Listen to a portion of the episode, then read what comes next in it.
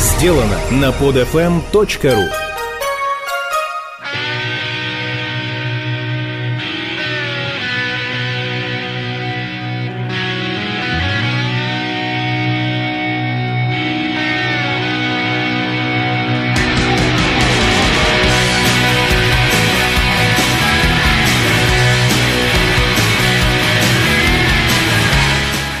привет! Меня зовут Женя, и я буду тут болтать о музыке как образе жизни, вернее, рок-музыке, к которой я имею непосредственное отношение. Я первый раз коснусь вещей очевидных, но важных для понимания, почему рок-музыка вот уже 50 лет жива и здорова, хотя столько раз уже прочили ее кончину. Я про мотивацию. Зачем вообще парни, ну иногда девушки, вешают на себя гитары, принимают вызывающие позы, употребляют внутрь что попало в угрожающих количествах, и ответ на этот вопрос содержится в самом вопросе. Это еще дедами выведенная формула секс, наркотики и рок-н-ролл. Причем последнее понятие, не музыка даже, а рок-н-ролл в общем смысле, подразумевает и секс, и стимуляторы того или иного вида. Вспомните, как родители в детстве ставили вас на табуретку и заставляли рассказывать гостям стихи. Если бог миловал, уж точно приходилось стоять перед классом и читать с выражением «глупый пингвин робко прячет тело жирное в утесах» или что там еще заставляют учить наизусть на литературе. Кто-то напряженно вспоминал строчки, забыв про одноклассников, а кто-то смотрел им прямо в глаза и упивался их вниманием. Вот это потенциально публичный человек. Стоит ему выучить три аккорда на гитаре, как он уже душа компании, и ни одно сборище класса не обходится без его версии чего-нибудь из Цоя. Белый снег, серый лед, на растрескавшейся земле. Любопытство на ютюбе даст ему потом массу пищи для размышлений, когда он увидит, например, вот это.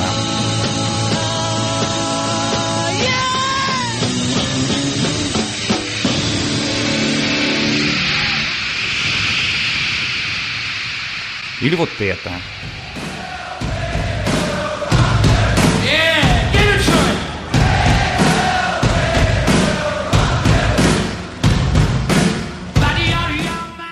Поиграть в рок-бенд и поставить себя пока что мысленно один на один перед толпой, издающей рев обожания. Где-то на периферии сознания будут поблескивать значки долларов. Про доллары и вообще про талантливый промоушен – это тема для отдельного разговора. Скажу только, что пиратство действительно ударило по кошелькам артистов, зато интернет дал больше возможностей для рекламы своих концертов, а в России вообще всегда артисты зарабатывали исключительно чесом. Так вот, сотни, тысячи, десятки тысяч глоток, которые пропевают вслед за тобой слова твоей песни, это очень сильное впечатление. Особенно если в детстве ты куражился перед зеркалом с маминой расческой вместо микрофона. В каждом потенциальном, а тем более реальном рокере цветет нарцисс, разве что не всегда буйным цветом. И каждый рокер втайне мечтает повелевать толпами. Ленин и Гитлер тоже были образцовыми рок-звездами. Капиталисты Англии, Америки, Франции ведут войну против России. Как же, собственно, рок-н-ролл, где музыка? Да, кого-то больше славы манят чарующие звуки, а вернее возможность издавать их самостоятельно. У меня первая гитара появилась в 11, и мне очень хотелось научиться играть как Rolling Stones на пластинке. Да, рано или поздно быть как они. Чуть позже я понял, что виртуозное владение инструментом, в общем-то, не главное. Те же роллинги были посредственными инструменталистами по меркам, ну скажем, Зинчука.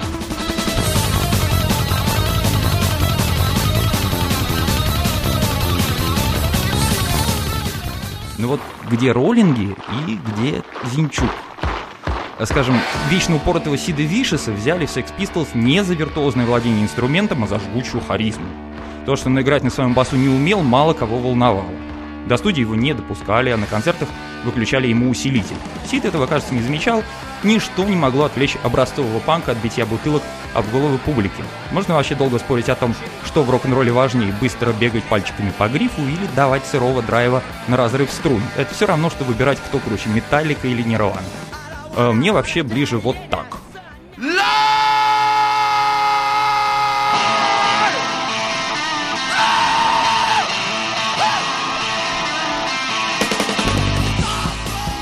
Я дважды видел Игги Попа. Мы даже выступали у него на разогреве на фестивале «Крылья». И это, конечно, поразительно, как можно после такого количества всего употребленного за сто лет жизни раскачиваться на канате, когда твоя группа уже ушла со сцены после двухчасового месива по полной выкладке. Это даже нельзя назвать словом «сохранился». А ведь прежде образцовым концертом Игги считался один его сольник, кажется, 1973 года. Лень проверять. Перед шоу чувак тогда пошел по рядам, где сидел Бамонт, и честно объяснил, что не выйдет на сцену, пока не расплатится с дилером. Собрал сумму, через некоторое время вышел на сцену, упал, его унесли, занавес. Я не зря остановился на фигуре Игги Попа, потому что на самом деле считаю его воплощением всего рок-н-ролльного на свете. Ну, может, кроме девиза «умереть молодым».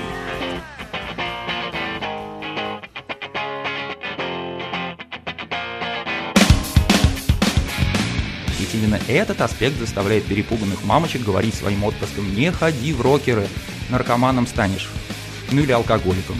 Или тем и другим вместе. Рок-пантеон действительно наполовину состоит из тех, кто не очнулся после укола или захлебнулся рвотой, может даже чужой, как барабанщик из фильма This is Spinal Tap.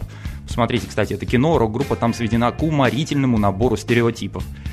И один из стереотипов гласит, что не бывает настоящего рокера без бутылки Джека Дэниелса в кулаке и шприца в сгибе локтя. Тот же Сид Вишес, Джимми Хендрикс, Джим Моррисон, Курт Кобейн – иконы при иконы, на которые молятся миллионы подростков по всему миру. Все они плохо кончили, да еще и молодыми.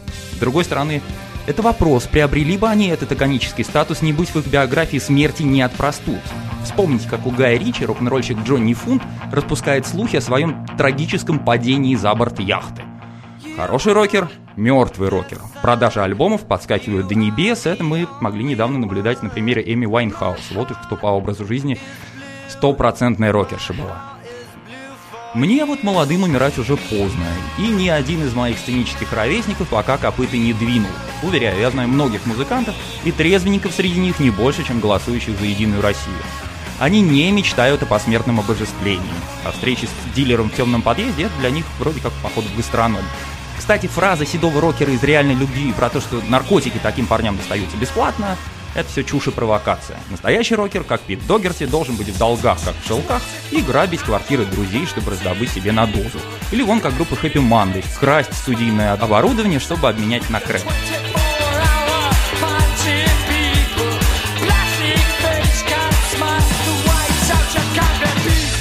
Из широкого ассортимента выбирают обычно себе по темпераменту. Кто-то любит бодряк, кто-то не в восторге от реальности, кто-то ищет вдохновение.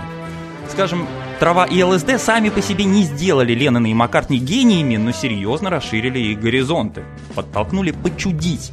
И в итоге мы получили Сержанта Пеппера, аргументированно лучший альбом всех времен и народов. Правда, удивительная запись, даже почти полвека спустя слушается с большим интересом.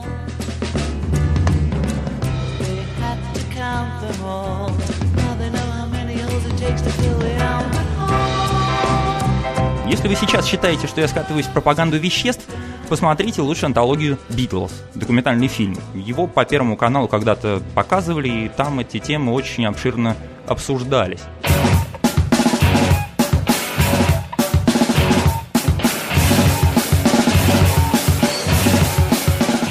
И вот мы подходим к самому сладкому. Вы помните мотивацию Пушкина в «Желании славы»? Его там женщина бросила. А нравится тем, кто нравится тебе, это сильное стремление, очень глубинное. Популярность это, естественно, дает, и в наши дни Козьма Прутков перефразировал бы свой афоризм «Если хочешь быть красивым, запишись в рокеры».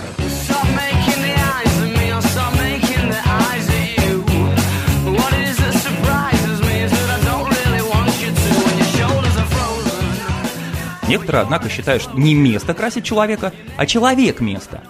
И вот таким людям я возражу. Вспомните жирного Митлоуфа.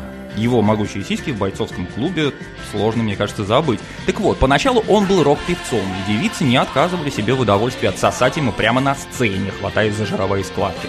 Сомневаюсь, чтобы они поступали, так сказать, неизвестным толстяком. Вообще, секс на грани распущенности – это солидная часть рок-мифологии. Согласитесь, когда серьезные дяди-биографы рассказывают, как группа Led Zeppelin запихивала связанным поклонницам во влагалище акульих детенышей, это производит неизгладимое впечатление. Мало у кого хватит на это фантазии. Насколько эта история правдива, это уже другой вопрос. Как говорил основатель Factory Records Тони Уилсон, если выбирать между правдой и легендой, транслируй легенду. Слову, информация о Борге в брокерской среде довольно скупа. Лишь придурки вроде Томми Ли вываливают в сеть свои порно-ролики. Прочие предпочитают помалкивать, загадочно улыбаясь, и приберегают истории для старческих мемуаров. Вон, Маккартни тут недавно откровенничал о своих сексуальных похождениях. Кит Ричард вспоминал, как делил подруг с Миком Джеггером. Если бы Майк Хатчинс из группы Инексис остался жив, ему тоже было бы что порассказать. Только вот задушил себя, анонируя в петле.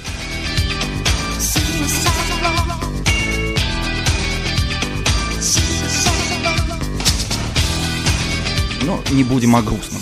Со сменой модных сезонов менялось и понятие сексуальности. Сейчас, скажем, кажутся смехотворными леопардовые лосины, в которых вы выходили на сцену дико популярные в конце 80-х софт-металлисты Синдерелла и Скидроу, а на смену этим клоунам пришел Курт Кобейн со своими немытыми падлами и тоже прослыл секс-символом уже своего поколения. А завтра повзрослевшие девочки будут со стыдом вспоминать, как они пищали от андрогина Билла Каулица.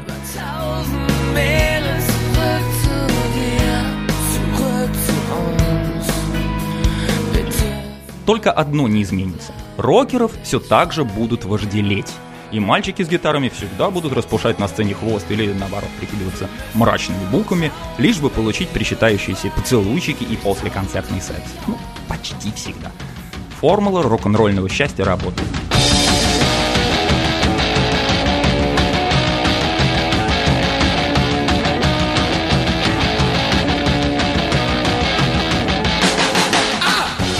А вот сейчас я он наговорил, и выходит реклама морального образа жизни.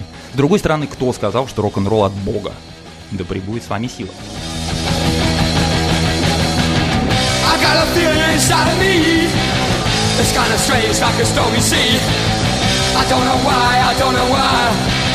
I guess these things have gotta be. I've got a new rose, I've got a good. Guess I knew that I always would. I can't stop to mess around. I got a brand new rose in town. See the sun, see the sun, it shines. Don't get too close or it'll burn your eyes. Don't you run away that way. You can come back another day.